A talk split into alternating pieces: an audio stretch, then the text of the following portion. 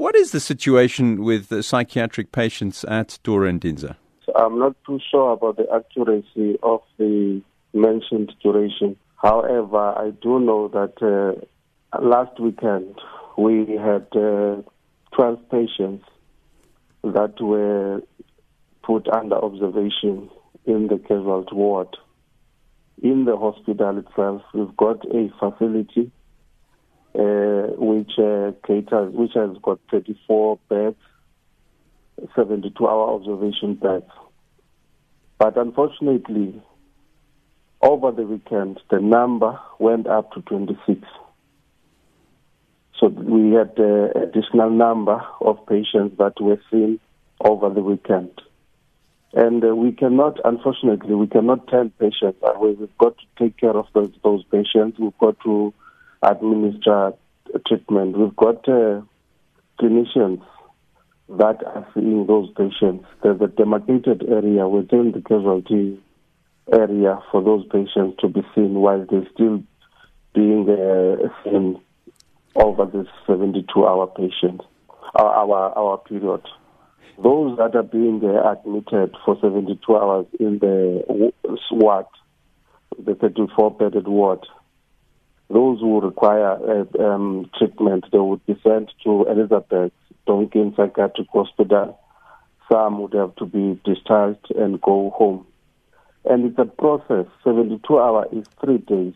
Mm. And there are a number of protocols that have to be followed before a patient is admitted.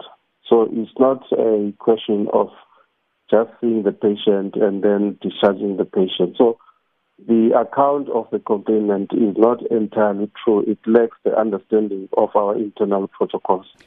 In those two... However, even the, the, the, the, the escorts and family members who arrive at the hospital are addressed by the hospital authorities and are taken through the processes that would be followed in seeing those patients. Typically, then, when someone arrives uh, with a family member or by themselves and they're having these uh, psychiatric difficulties, then are you saying that if they do get to Dora Nginza Hospital, they will generally be uh, seen fairly soon, at least in terms of identifying what they may need? The law says you must put them under 72 hour observation before a conclusion is made.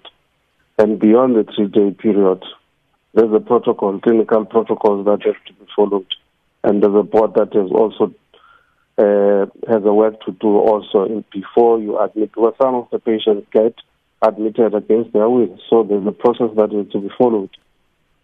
It's not a straightforward process. Sure, and uh, the, in terms of uh, any other hospitals closer to Dora Nginza? I'm just thinking of a situation where you did have the situation over the weekend where you did have too many people, where some of those patients, the overflow patients, could then be transferred within the Eastern Cape Health Department and perhaps uh, have that 72 hour observation in better, you know, facilities, so, so to speak, without having to be pushed around in the casualty ward and the like.